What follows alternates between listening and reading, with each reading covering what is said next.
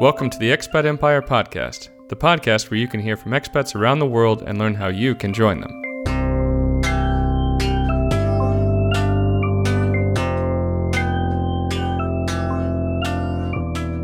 Before we get to the interview, I want to let you all know that we have just released a brand new two part online course series about moving abroad on Udemy. The first course, How to Move, Live, and Work Abroad Start Your Expat Journey, is all about what you need to do before your moving date.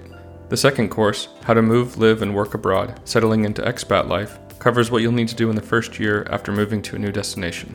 We're running a limited time 50% discount offer on both courses through Monday, May 24th, 2021. So head to expatempire.com for more information. With that said, let's start the conversation. Hey, Josh, thanks so much for joining us today on the Expat Empire podcast. Hey, David, I'm glad to be here, man. I've been looking forward to talking with you again.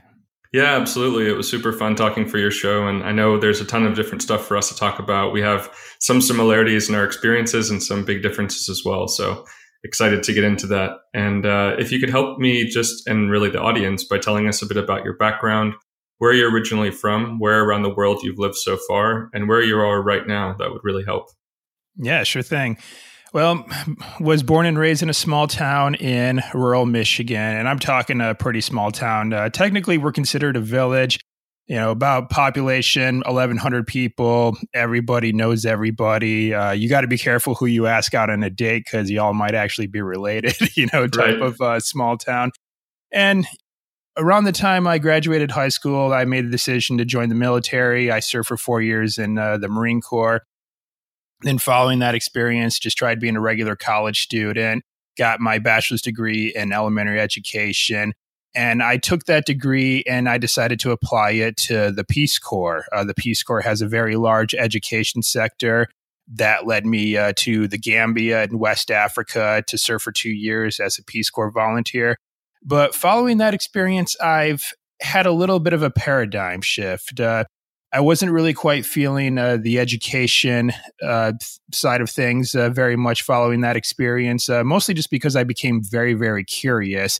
And of course, as you know all too well, uh, David, living abroad yourself, is that having experiences like that leave you much more curious to see what else is out there in the world. So, and I'm sure we'll talk about this a little bit more in, in depth as we go on in this conversation. But I cultivated that curiosity and I um, decided to uh, move to England to pursue a different career path. And I decided to settle in on archaeology, you know, just having this uh, amazing experience living with a culture entirely different from my own uh, for two years, which again, just really kind of comes with being an expat.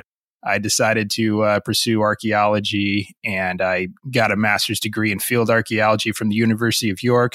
York is uh, situated in the northern part of England and I've been doing professional archaeology work for about three years now. Um, currently uh, back in uh, the U.S. I live in uh, North Florida, and um, but who knows? I, am about to go through a transition here before too long, and maybe I'll find myself abroad again.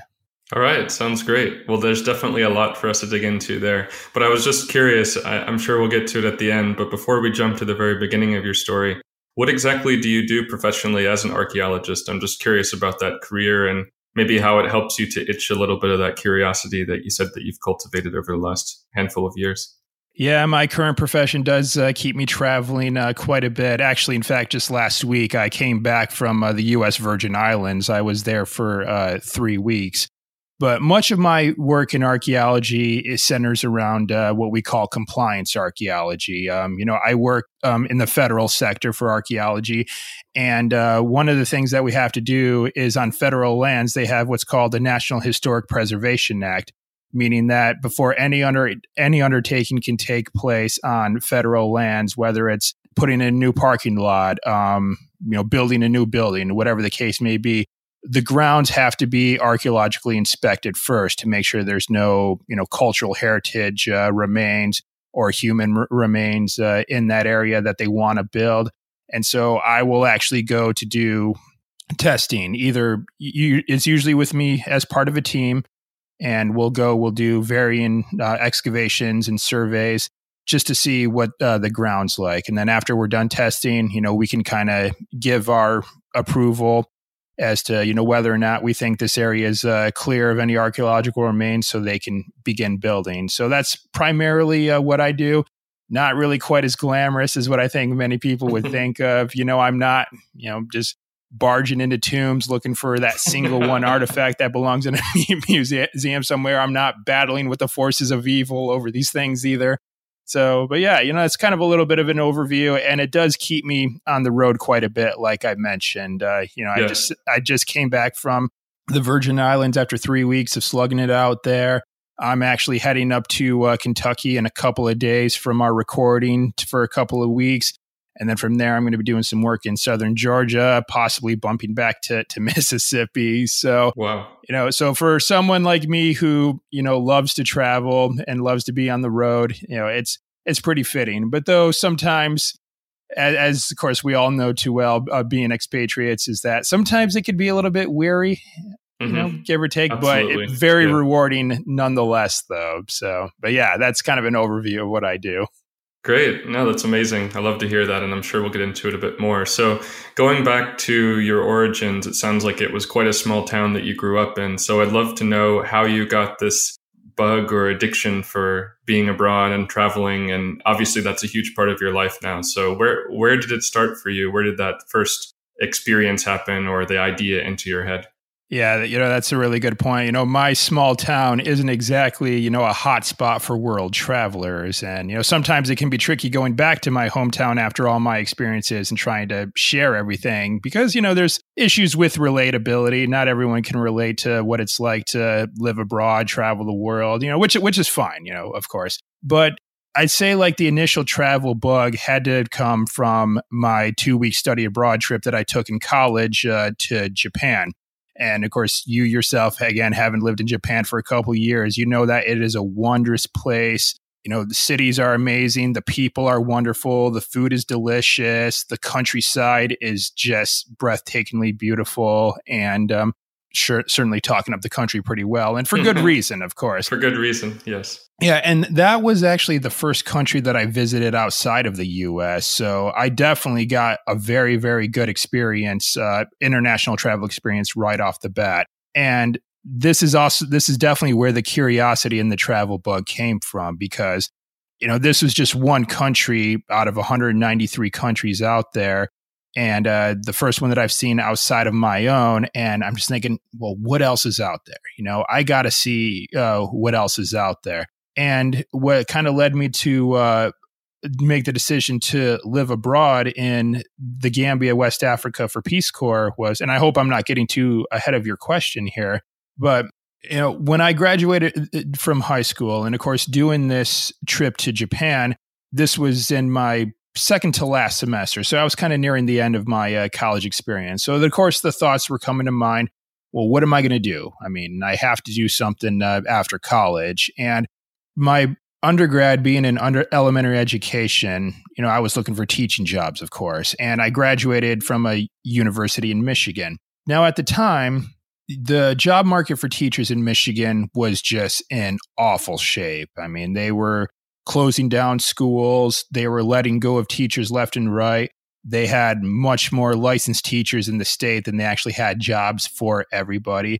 So there was a little bit of um, doom and gloom kind of sort of feeling on the horizon. I'm thinking to myself, well, you know, what am I supposed to do now? I mean, am I going to just do all this hard work for the last few years just to get unemployed? And so I had to start looking at other options and I kind of had to look outward a little bit um, outside of my home state. And then I'm not sure exactly how I came across the Peace Corps, but as I started looking into the Peace Corps and I was seeing that they had loads of opportunities and they had much need for people with uh, educational experience, you know, something I just so happened to have skills in, you know, I looked into it a little bit more and I ultimately applied. And after a very, very, very long and daunting application process, I was invited to go to West Africa to serve as a teacher trainer. And, you know, that's uh, what led me to my first, uh, you know, time uh, living abroad. But yes, it, it, absolutely began with just this two week study abroad to uh, Japan. And, you know, I think what led me to choose Japan for my first trip um, and of course, the culture is something I was r- really uh, fascinated to learn about. Um, I'm a martial artist. You know, I grew up uh, doing karate. So, of course, hearing stories about, you know, the samurai and the ninja and other, uh, you know, Japanese martial arts styles was something that led me to, uh, to take interest in that country. And also, this was the first time that this particular trip was being offered at my university. You know, they had tons of study abroad opportunities to, you know, countries in Europe, but not really quite so much in Asia. And so just when I and then when I found out that this particular professor was doing this trip to Japan, I knew I had to capitalize on it. So I was kind of part of the uh, beta test group, and I think he's done several trips following uh, this because it actually went really well, and all the students who went had an amazing time. And and as you can tell, for me, it was the type of experience that led me on a path of even more adventures following that.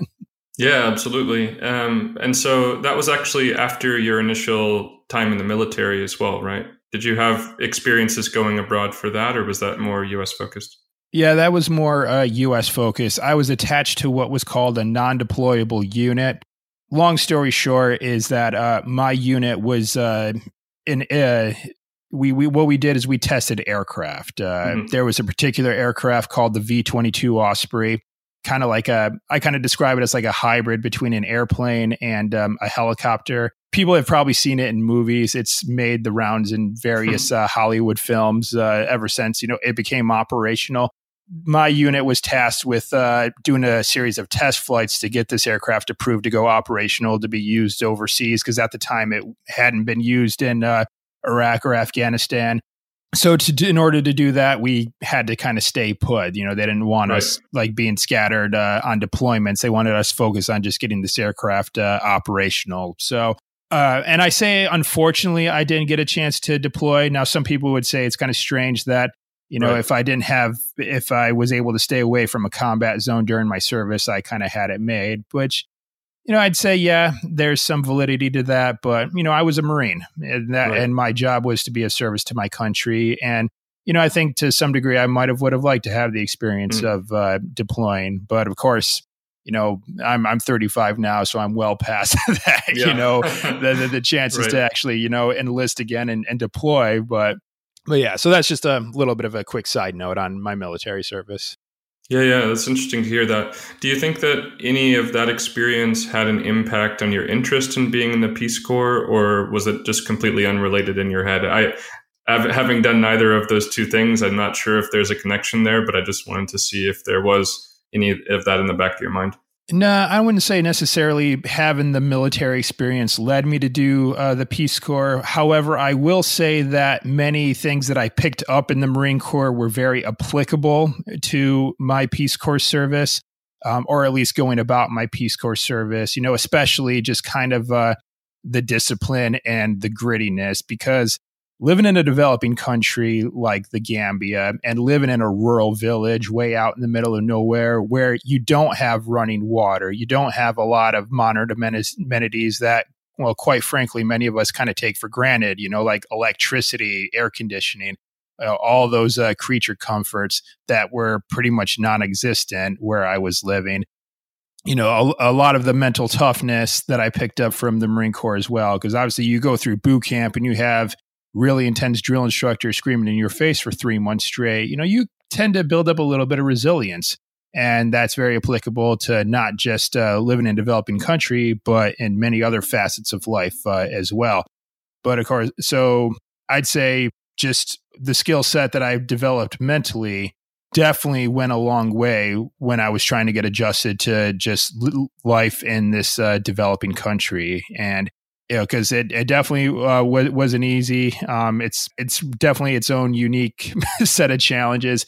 You know, again, everything from lots of physical discomforts. Uh, it was about 107 degrees Fahrenheit most days uh, there, and like I said, I had no air conditioning. You know, I just had like a little hand fan that I would have to just like use oh, vigorously man. just to try to keep myself cool. And if I wanted to collect water, um, or if I rather if I wanted to have uh, water to drink, I would have to collect it. And you mm-hmm. know, there was like communal taps in my village, and they would only come on for a couple hours during the day. And for and for some reason, I found this interesting. They were powered by solar panels. They actually had like a small, like little solar mm-hmm. panel set up just uh, outside the village.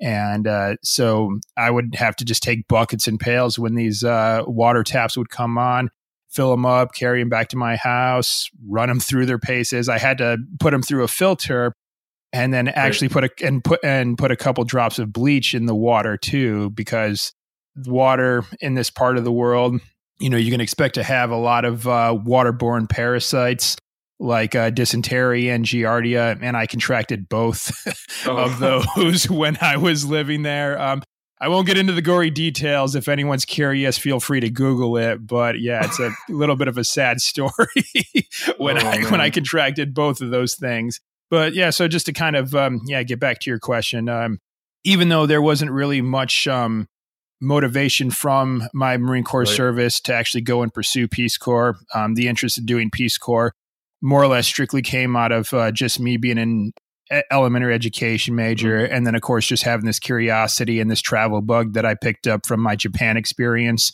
And so yeah, that's ultimately what kind of led me to do that. Yeah, that makes perfect sense. So it sounds like it was a very intense and long um, application process, and ultimately you were successful. So of course I want to hear about what was the what the application process entailed.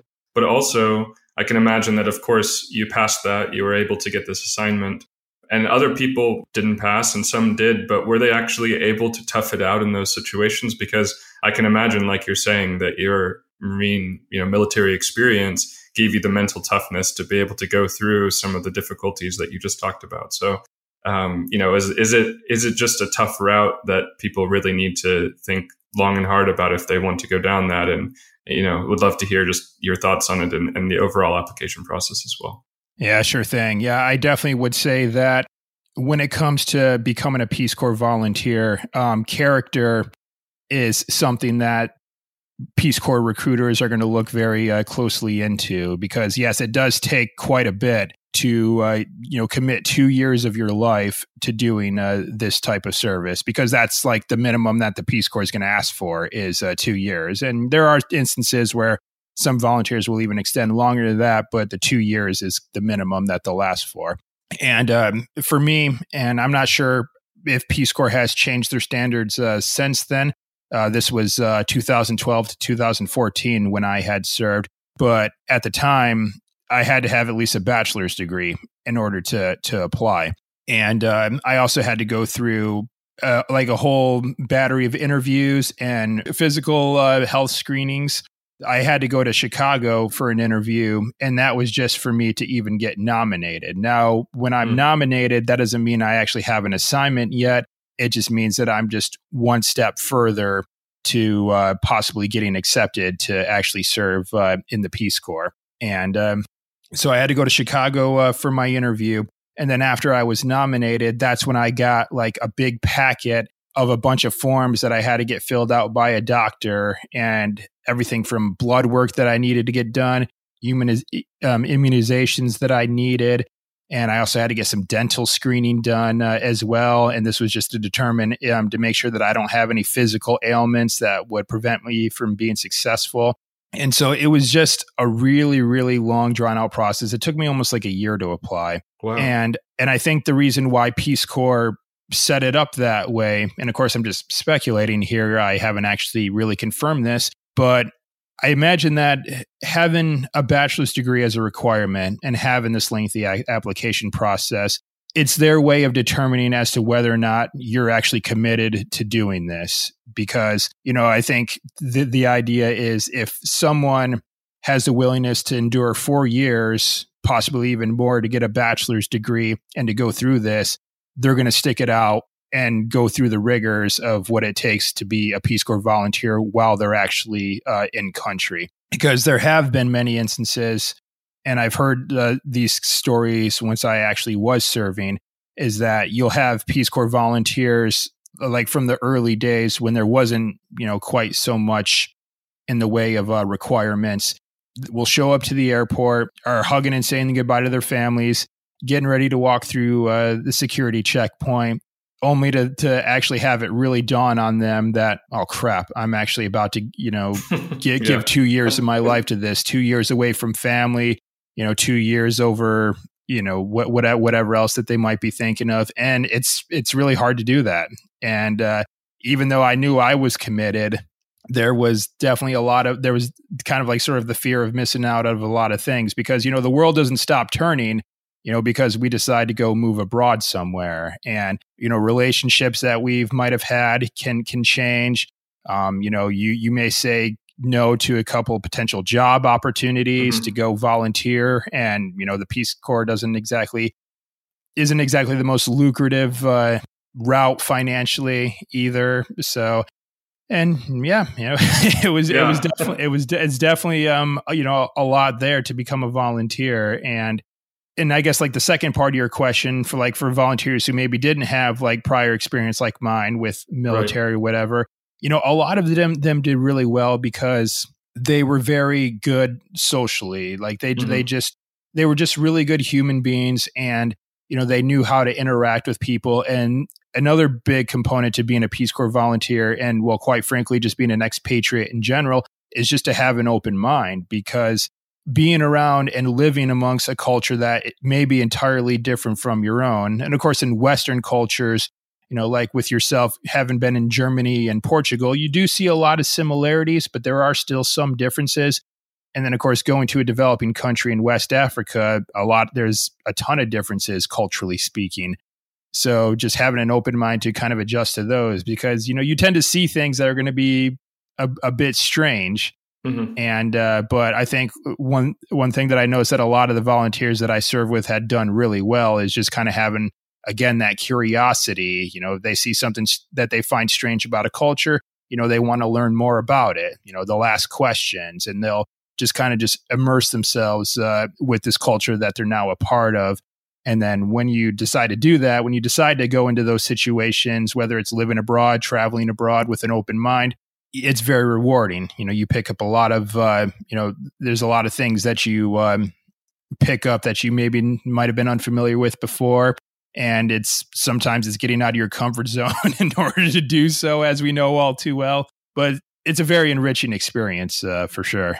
So when you look back at that time, how do you feel about the experience overall? Obviously, there were a number of challenges and difficulties, an extremely, you know, intensive application process. You were there for the two years. You came in with some expectations, I'm sure, about what the role would be, and um, I think you ended up leaving after, you know, just those initial two years, which I suppose is standard. But just curious on, as you reflect on it, what was that experience like for you, and and would you recommend it to other people as well?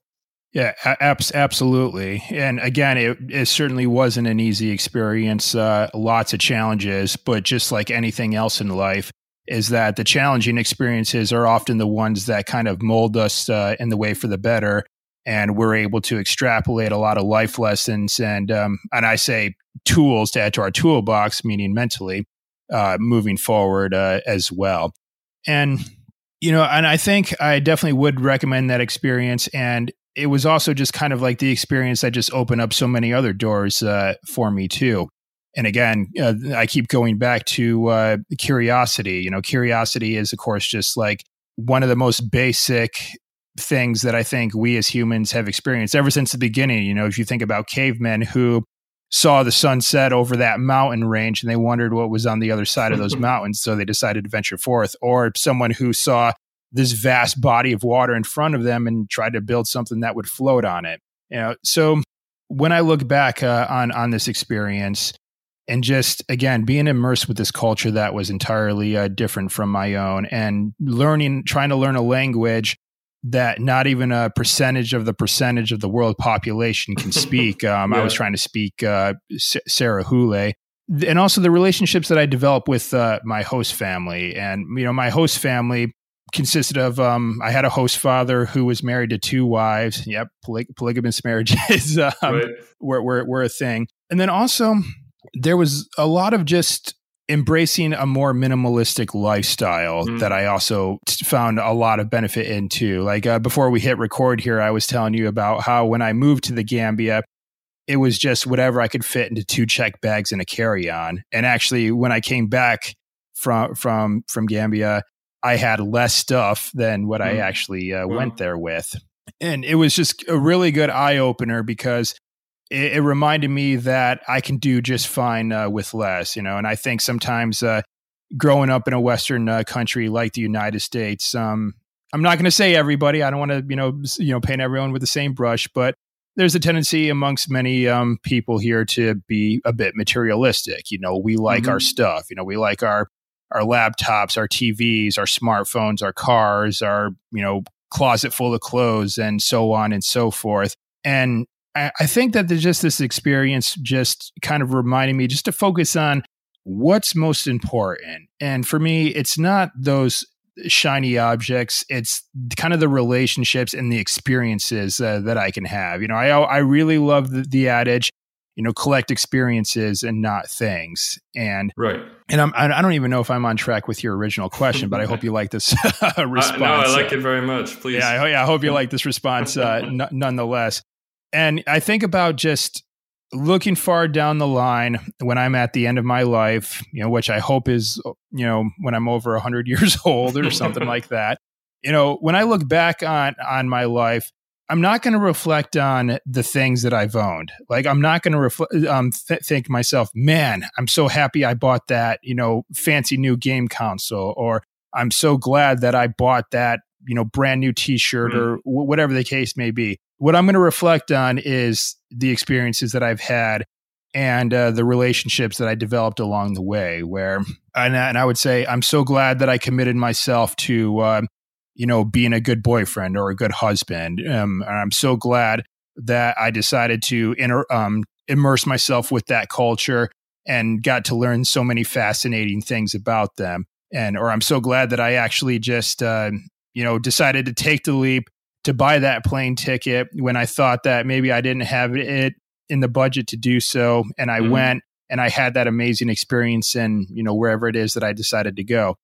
So that's, you know, how I really kind of like to live life. I like to collect uh, experiences and not things because when we dwell so much on, you know, buying up things, it, they come with a lot of maintenance. You know, if, right. if we, if we, right. um, if we own a TV, the maintenance comes from the cable bill and paying that month uh, paying that monthly subscription to whatever streaming services you want. And then of course you know it costs money to to get internet. And then you know and if you own a car it's you know you got to do all the upkeep and everything. So all these material possessions that we own they come with a lot of maintenance mm. and uh, they come with a lot of subscriptions. And so whether it's with with your money or with your time to try to again do, right. do that maintenance so and of course, I'm not here to bash anyone who you know wants to own stuff. I mean, I like nice things just as much as uh, the nice person or the next person.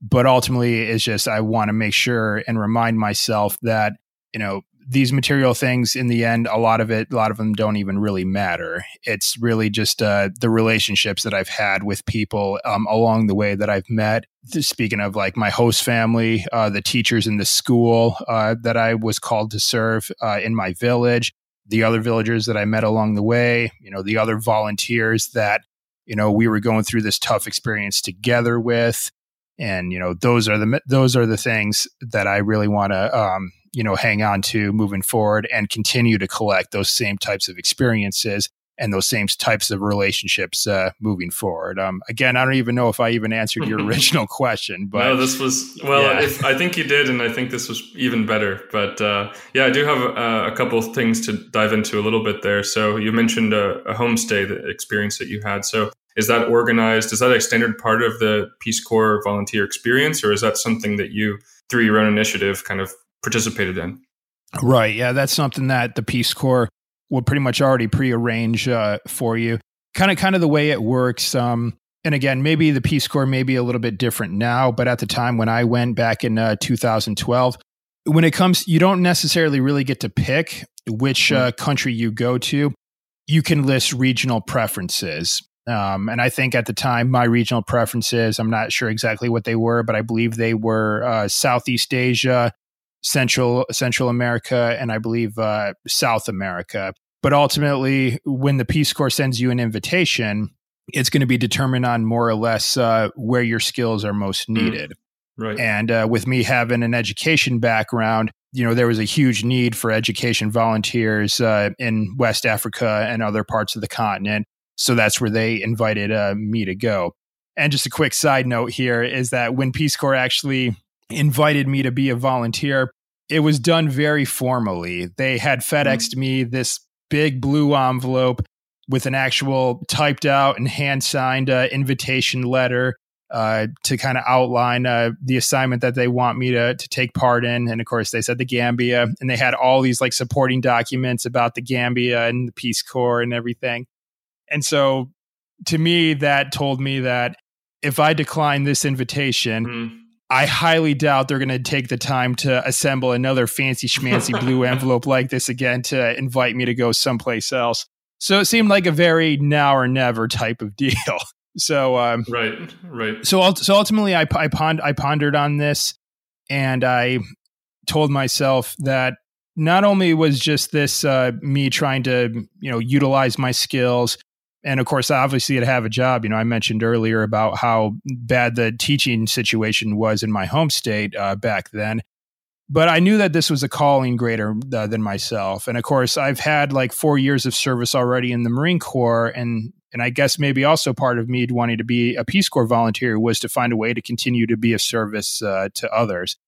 And so when I moved there, a- after um, of course accepting uh, this invitation, uh, the Peace Corps they've more or less uh, had a way of dividing up uh, my cohort of volunteers. Like you, you'll go there in in groups kind of scattered at different times. Um, like I think like my cohort of volunteers, I want to say there was maybe about 17 of us, all education volunteers. And so they clustered us to all travel to uh, the Gambia at one time. And then maybe a few months later, um, another cohort of health volunteers would arrive. And then agricultural and environmental volunteers would arrive um, a few months following that. And then maybe they'll do another round of education volunteers so when we got there, um, our sector uh, supervisors, you know, they had pretty much already prearranged uh, everything before arrival. They've re- went to the different villages to see if they needed uh, education volunteers. They um, talked to village elders to see if there was a ho- family that would be willing to host a volunteer uh, for two years. And then they kind of gave them a little bit of insight as to what that would entail as far as um, you know compensating them financially for hosting a volunteer and uh, having an agreed upon sort of uh, amount that a volunteer would pay them uh, and of course that volunteer would get a stipend in order to you know fulfill that compensation and that agreement right so um, pretty much everything was all set up for me i didn't have to do any sort of groundwork to find myself uh, a place to live or to uh, well more or less uh, find a job while, while i was there and you don't just go straight to your host family. You actually, the first uh, couple of months of being in country is actually more training. Uh, you do a little bit of language training. Uh, this gives you a chance to get a little bit more familiar with the culture too. And so during that time, you know, you kind of have uh, direct access to, you know, Peace Corps staff. You know, they're right there. Um, sometimes uh, you might you may be living around uh, other volunteers because the way it works is you have training village and then you have your actual village. And so when I was doing my training village, I was living in a village called Madiana. This was kind of close to, closer to the capital, you know, where Peace Corps uh, uh, Peace Corps headquarters was. So that way, again, we had access uh, to staff if we needed them for anything. And then, of course, we were living around other volunteers. So we didn't have to quite deal with the isolation, you know, from being away from our, our American counterparts uh, just yet. And so that was kind of a good a way to to break us in. And we were living with a host family at the time, you know, again to kind of get that cultural experience, but it wasn't quite as immersive as I guess I'll say quote unquote the real thing. Right. And so w- once we were done with our few months of training, that's when we were actually legitimately uh, sworn in as volunteers. Uh, we had a ceremony at the ambassador's residence in uh, Banjul, uh, the capital city. Uh, the U.S. ambassador there, um, you know, hosted the ceremony um, on at his residence, and then that's when the and that following that, that's when we all dispersed to our prearranged uh, sites, as as we call them, and and I guess uh, this is where I wouldn't say my military experience it, it didn't. I wouldn't say it, it bit me in the back, but my uh, supervisor in in my sector, uh, she definitely gave me. I wouldn't say like the hardest assignment, but the most remote out of uh, everyone in my cohort. Now, if you if you were to see Gambia on a map, you know, it's a it's completely engulfed by Senegal.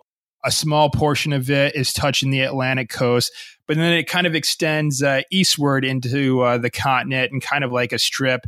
Uh, it, there's the River Gambia that bisects the country right down the middle, and so it's more or less a river with a little bit of land protruding from the north and south, extending uh, eastward. So, and Banjul was on uh, the Atlantic coast, of course, and then um, we were all just kind of scattered as we moved east and i was the furthest one east from the capital so yeah. so i was the farthest away from i'm not going to say like well quote unquote civilization right, you know it's right. just um, you know, and that's also, and and I was also the farthest one away from Peace Corps support um, as well too, and so since I was the farthest away, seldomly did I get very many visits from other volunteers just because logistically of what it took to get to me. Uh, and yeah. so, yeah. so th- they felt like, I guess, giving that to me because I guess they kind of felt I was, you know, apt to handle it pretty well. right. So, right. so that was, so that was definitely a pretty, uh, pretty intense. And so, I, I, if I had to, let's say, get internet access, the nearest place where I can get it was the city of Basse, which is an 18 mile uh, bike ride. And of course, like I've mentioned, it's 107 degrees most days. Seldomly do uh, you get enough cloud coverage to properly shade you. So trying to make an 18 mile uh, bike ride just so I can, you know, check Facebook and respond to messages was um, a bit of a daunting process. so, so I think I handled it well and I think my supervisor knew I could handle it well. That's why she felt pretty comfortable about giving me uh, that assignment. You know, because uh, the this particular village, uh, it was called Bajakunda, had never hosted a Peace Corps volunteer before. Mm.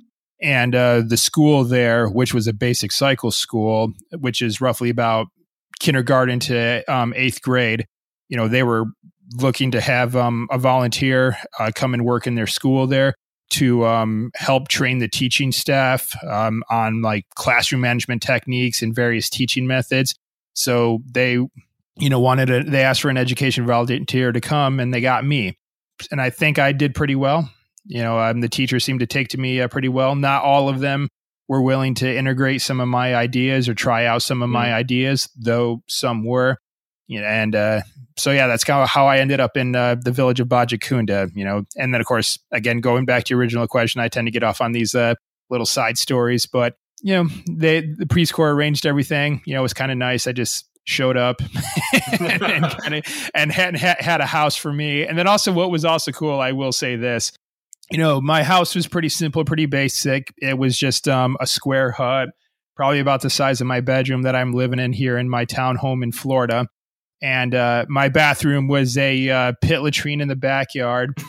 and um, you know, bad times if I really, really have to go to the bathroom and it's pouring rain outside oh, because yeah. I have no coverage over that thing.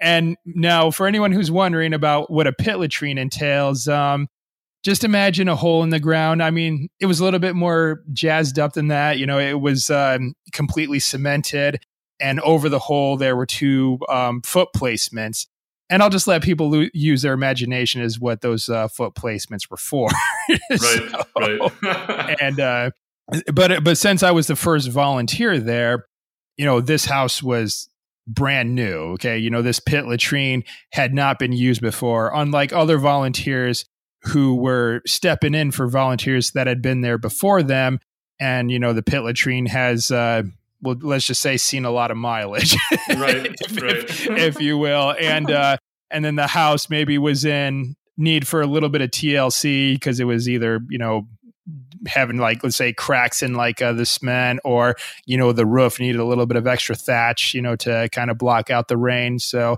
so for some volunteers you know it was um maybe a little bit tougher to get situated, if you will. So, but yeah, that's yeah. that's that's kind of how that works. Is uh, yeah, Peace Corps pretty much will have your your living arrangements and your assignments all laid out for you uh, by the time you get there.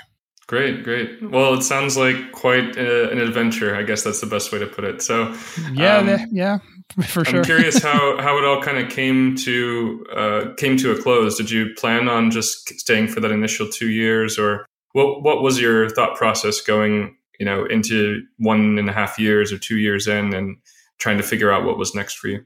Yeah, I'd say by the time my two years were over, um, I was pretty ready uh, to move on. You know, it's just as much as I enjoyed being there, as much as I was of uh, how much I was taken away from that experience, I, I was certainly ready uh, to, to move on. You know, it's it's hard living, like I said, to to be there and constantly have to get running, uh, have having to collect water and doing all those things, and uh, and you know, I was I was curious to see as to where else, uh, you know, th- this this could take me, and I was of course obviously eager to see family, and then of course, um, there was this there was this girl that I had been talking to uh, back home that I was you know eager to get back and to you know see about maybe trying something with her. Ultimately it didn't work out but you know hey that's life. Not all things work out the way we hope. So yeah i, I pretty much had made the decision that i was only going to stay uh, for the two years which you know i had felt like i had fulfilled my commitment. You know i was there for for two years uh, as peace corps had asked me to. And of course i went through all the arrangements to uh, get myself uh, back accordingly. And, uh, you know, but I think going home, that was uh, a tough adjustment mm. because, you know, just being in in this uh, rural village in West Africa for for this long, and just you know have not having all these uh, modern day amenities, as I'll say, like the electricity, internet, and and um, good cell phone signal, and, yeah. and, and, and, all and all those things. It, it took a little bit to to get uh, to to get readjusted to being back in the US. I definitely had some serious bouts of reverse culture shock and uh, and also just a lot of just weird uh, feelings. I remember my brother he had uh, picked me up from the airport when I had flown in. Now, a little bit of a side story here. Uh, I had flown in in secret so that way I could surprise uh, my family and everyone else uh, nice. back home. Um, because I had told my parents a certain date that I was going to be uh, flying in. And then, of course, my parents had pretty much told everyone else, "Yeah, Josh is getting back here and here. We can't, we can't wait to see that, see him and everything." But I actually told just my younger brother that I was actually going to be flying in a week sooner. Nice. And uh, so he picked me up from the airport in order to get this uh, to get this ruse to work is, uh, is, is that yeah he picked me up um I had flown in on a Saturday and he picked me up and so of course I got in kind of late at night so I couldn't you know he couldn't take me directly to my parents place so um, another friend of ours had arranged uh, for me to stay at his place uh, for the night and my younger brother he kind of like looked at me funny when because I got so excited for actually stepping on carpet uh, because many of the because like my home in uh, my my square hut in the Gambia, I had entirely cement flooring, and with all the dust and and mm. sand that I could almost never completely get out of my house. So for pretty much about two years, I can't really say I had entirely clean feet because it mm was just dusty and dirty uh, all the time. And so I step out of the shower there, and then I walk out of the bathroom onto carpet I almost collapsed on the floor and just wanted to like roll up in it because I hadn't stepped on carpet in like nearly uh in, in nearly two two years. So that was definitely um, a really uh, good feeling, and it was really good to be home. And you know, and and so and I was really looking forward uh, to being home and then of course let's um, spoiler alert i had a huge huge uh, reveal surprise uh, for my mom and dad. Uh, my parents uh, had gone to church that following morning on sunday and that was uh, um, our my moment to sneak into the house. Oh my and, gosh. and, and, then i just stepped out of the room. I just stepped i just stepped out into the kitchen when my parents walked in. Got a really huge uh, yeah surprise reaction from them because they weren't expecting me for at least another week you know? So for oh, me to man. show up show up uh, then you know randomly as they came home from church yeah that was that was pretty exciting for them. So I'm, I'm glad they survived the the shock as well. Yeah you know um yeah I, I wasn't sure if my i'm i think my mom my mother especially was in a little bit of uh, shock and awe and she felt it was pretty surreal for her that yeah her son just you know, miraculously appeared out of nowhere just as she came home from church. Uh, but but yeah, so I was really glad uh, to be home, and I was definitely ready to to be home uh, too. And but it did not come without its challenges as well. It's just getting readjusted to being back to life in uh, the U.S. was a little bit hard, and um, and it did take a little bit on my part too. I kind of had to sort of uh, have a little bit of self talk with myself because uh, I found myself being you know kind of critical of a lot mm-hmm. of a lot of people and a lot of things that I was seeing. You know, just for two years of just having to go mm-hmm. through the whole gamut of uh, just to fulfill basic needs. Like I, you know, I talked about the water and you know sometimes i would wait hours uh, for a meal and the meals that mm. would would typically be pretty simple you know rice with maybe some vegetables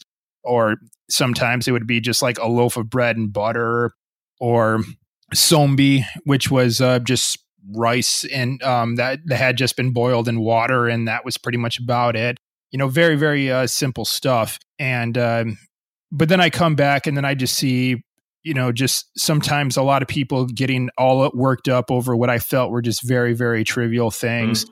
Like, um, you know, the barista at Starbucks gets their order wrong, and then they right. then they flip out on them, or the line the line is too long at the grocery store, and they can't, you know, be patient enough to wait, or um, you know, the food just may take a little bit long at a restaurant because they're really busy, and then people are getting hangry and you know demanding where their food is, and you know, just and, and of course i tried to like i said i try not to be uh, too critical. You know sometimes i would find myself saying things in my head like oh you poor poor thing you. Oh yeah yeah you just had to wait a little extra minute to get this food that someone else made for you even though you're living like royalty getting someone to prepare food for you right now uh, but right. you know i kind of had to keep myself in check and just kind of remind myself that you know th- this this is what they know this is what they're familiar with you know it's hard for them to relate to what life is like for someone far, like hundreds and thousands of miles away from where they are, unless if they've had that experience uh, themselves.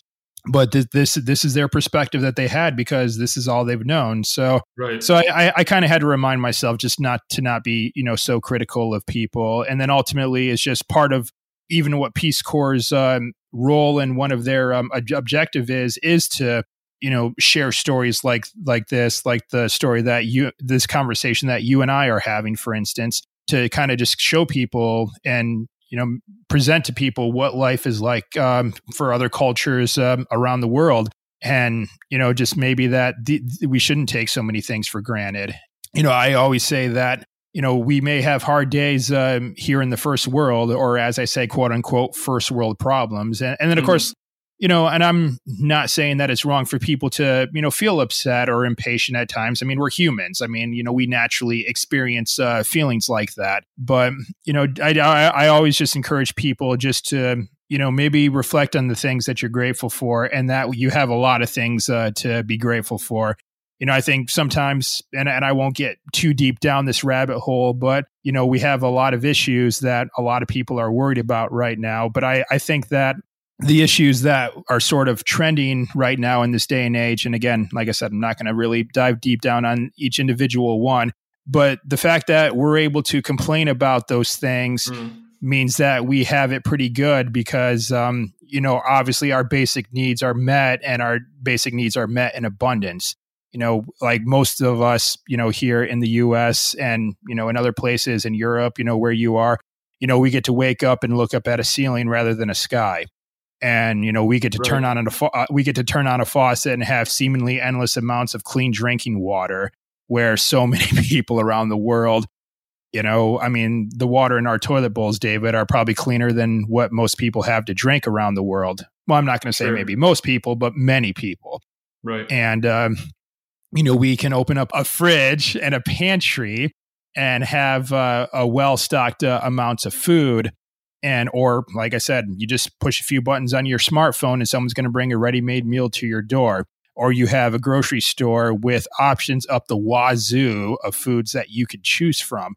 And since we have all of those i'm going I'm to call them luxuries. Hmm. and since we have all those ways to fulfill our basic needs again in abundance we have the luxury to actually think about and complain uh, about so many other trivial things or to um, I guess I'll say get worked up over a lot of issues that, you know, we that are kind of sort of trending right now in society. You know, I think cuz I think about like my host family in the Gambia, you know, they're not worried about things like politics and, and all these other things because so much of their day is spent just making sure that they're collecting enough water that you know they are preparing enough food for their family. You know it's just every single day it's just so much goes into just fulfilling basic needs. And then when and so therefore that's their focus. They're not focused on you know what's trending in, in social media right now. They're not worried about what's happening hundreds of mm-hmm. miles away from you know where they are. And they're not dwelling on you know all these uh you know all these things because they're quite frankly trying to survive. And so right. so that so that's one thing that uh, that's one thing that I always like to try to share people from my Peace Corps experience is that you know you're not wrong for feeling worked up and frustrated with things that happen in your life. You know we all we're all you know fighting our own battles. But if you have your basic needs met then you're good to go. You know you right. had you you've uh you've got your foundationals taken care of and so that'll set you up well to handle like these tougher situations uh, that you may face um again a little bit of a side rant there but sure, you know sure. j- that's that's just something that you know I've learned from my Peace Corps experience that I that I've integrated into my own life. I like to share it through my own podcast, so I you know appreciate the chance to you know share it through uh, this platform too, man.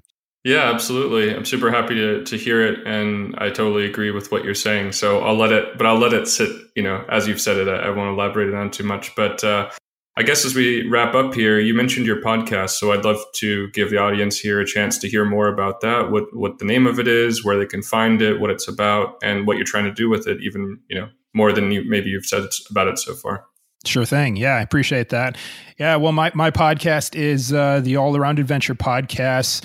It's a mix of travel, adventure, and self development. I welcome a wide array of uh, different travelers and adventurers on the show to hear their stories. And I also try to extrapolate some of the life lessons that they've learned from their experiences. And, you know, like I said, travelers of all kinds. I've, I had um, I have elite warriors on the podcast. I've talked to a couple of uh, special forces guys who have come on my show. You know, scientists, you know, in the archaeology field and in like, you know, the cultural heritage space, um, expatriates like yourself. You know, you've been on the show, David. So if, um, you know, our listeners uh, would like to hear kind of a prequel to this conversation, you know, um, you just, uh, I, you just been featured recently on the podcast. And yeah, so that's really what it's all about. You know, again, just kind of looking at my own experiences with, um, uh, you know, living abroad in, in, in West Africa for Peace Corps, being a grad student in England, which unfortunately we weren't able to touch on very much uh, today. But, um, you know, just all the, all these life lessons and experiences that I've that I've learned, and you know, I wanted to have an outlet to share those with uh, the rest of the world.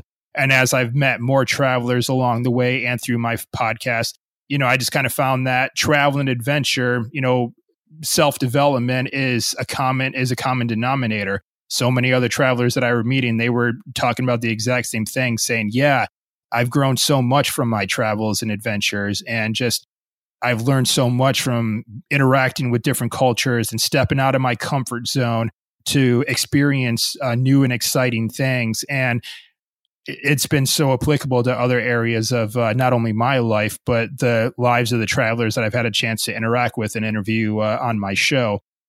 So yeah, so that's what the listeners can expect. You know, expect to hear some pretty amazing stories from a wide array of different types of uh, travelers, and you know, get some life lessons. You know, you may want to bring a uh, pen and paper when you listen to the show.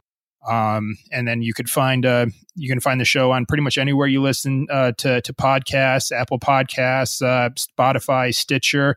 Um, you can find it all there. Um, my website is allaroundadventure.com. Uh, if you want to, you know, kind of maybe read some of the show notes, and you can also listen to the episodes uh, there as well. Um, I'm also on YouTube if you want to watch uh, the video ver- versions of uh, my conversations uh, with the travelers that I have. Um, I also have a solo cast called Travel Reflections that um, you could listen to and tune into as well. And um, yeah, you know, uh, do feel free to to give it a listen. You know, I take pretty good pride in putting together all those episodes and getting the content out there for the world to to check out. And so, I hope everyone likes it. Awesome. Well, I'll be sure to put all of those links in the show notes and help everyone that's interested to be able to find it. It's definitely a great podcast really appreciate the opportunity to be on there myself and of course to have Josh on the show today. So thank you so much again for being on the show, for sharing all of your insights and really coming at it from quite a different angle from a lot of the other guests that I've had so far. So it's great to get your um, experience and expertise and love to see where your travels take you, whether that's within the US with your job now or maybe some new adventures in the future and check in and see how things are going. But uh, again, thanks so much for being on the show. Yeah, I appreciate you having me on, man. Been been looking forward to this, looking forward to, you know, reconnecting and uh you know, and and I appreciate you you having me on. I know a lot of legwork goes into preparing for these interviews, so it was nice just to just to get to show up and just talk. You know? Yeah, it's so, not bad, right? yeah, so I, I had a good time, man. Appreciate you having me on. All right, thanks so much. See you soon.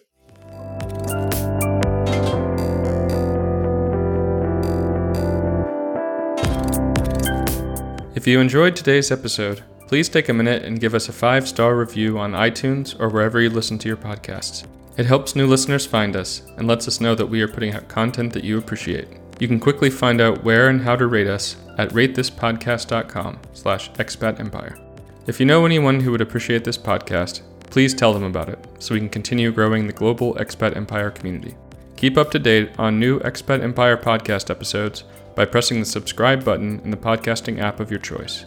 You can also visit expatempire.com and sign up for our newsletter to get our free ebook, Top 10 Tips for Moving Abroad, right now. We are also on Facebook and Instagram at Expat Empire, so be sure to follow us there. We are currently offering free consulting calls to discuss your moving plans and how Expat Empire can help you to achieve them. Please visit our website to schedule your call today. Thanks for listening, and stay tuned for the next episode in the coming weeks.